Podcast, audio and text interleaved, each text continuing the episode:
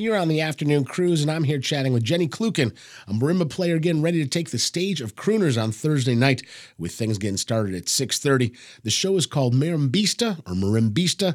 Jenny, how do you want to pronounce that word? Because I was working on it, I got your approval. Let's. How do you feel about it?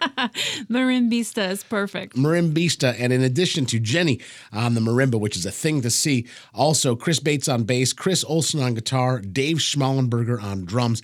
Jenny, thank you for taking time out of your busy schedule as an educator, as a musician, as a parent, uh, to join Jazz 88 for a little while. Oh, you're so welcome. I'm happy to be here.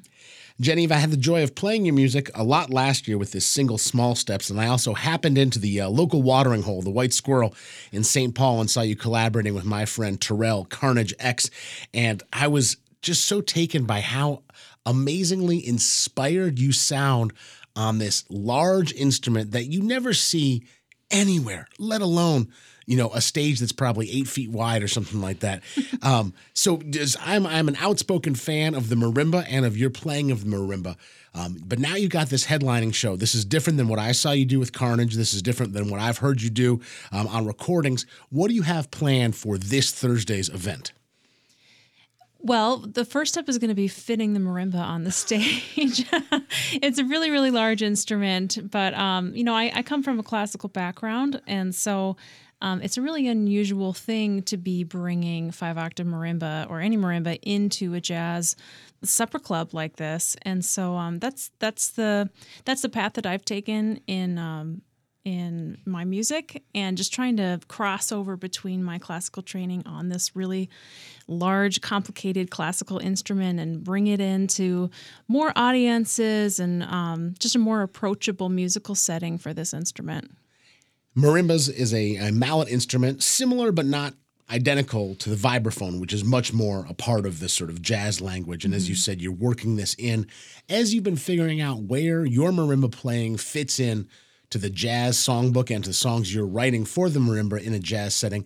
Have you ever had any total duds where you go, "Oh, I bet footprints would be great," and you play, it, you go, "This one doesn't work on the marimba." like, have you ever struck out and gone, "This tune just ain't for this instrument"? Totally. You know, it it doesn't resonate as long as the vibraphone. The vibraphone, I always say, is like the electric guitar of the percussion world. You can just wail and sing, and marimba has a shorter uh, or a quicker decay on each on each bar for the sound. Mm-hmm. So I don't get to like sing these long, you know, soaring passages like I wish I could. And sometimes the melody is just not right for the instrument.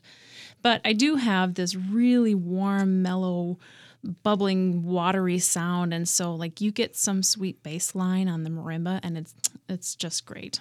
Now i'm glad you brought up the bass line. Five octaves is a lot. I'm a bass player and i kind of look askance at any keyboard player who's dropping very far below middle c to be honest with you going hey bro that's my territory. So when you're really playing with the chris bates on the upright olson on guitar schmalenberger on drums are you still really using all five octaves, or is your bread and butter a little smaller on the on the instrument? I really try to use all five octaves. It's definitely a different experience having a bass player in the mm. room. And I, you know, Chris Bates will get after me every once in a while. Just at our last rehearsal, he was like, "Hey, get out of there!" and uh, I'm I'm used to playing alone a lot, so I get used to covering a bass line all the time, and it it, it really relaxes me, or um, just gives me less work to do when there is a bass player in the room.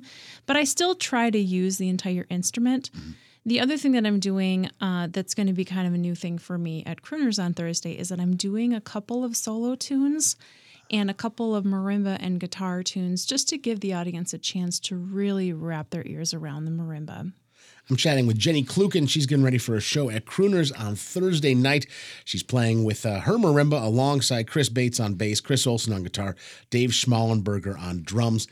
Now, Jenny, I'm going to ask you a one part funny question and one part serious question for anyone who's planning on a career as a marimba player crossing over into the jazz world, the funny part, what vehicle would you recommend owning to make sure you could actually make this dream come true? Are we talking, uh, uh, you know, a short truck like a, a Ryder, a Ryder van type of situation, a Subaru? What do you? What's the recommendation? Oh, it's uh, hashtag van life. Okay.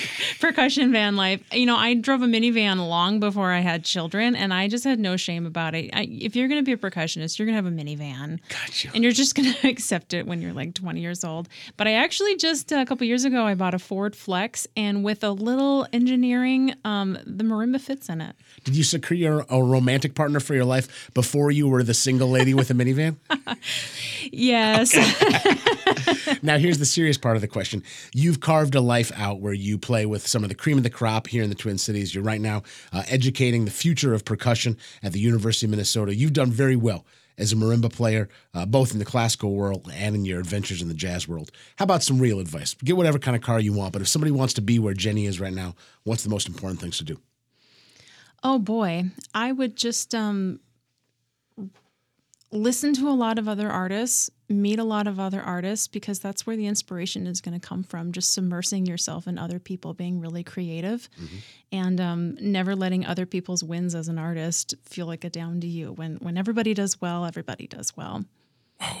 Wow, that's a good, you got a good spirit, Jenny.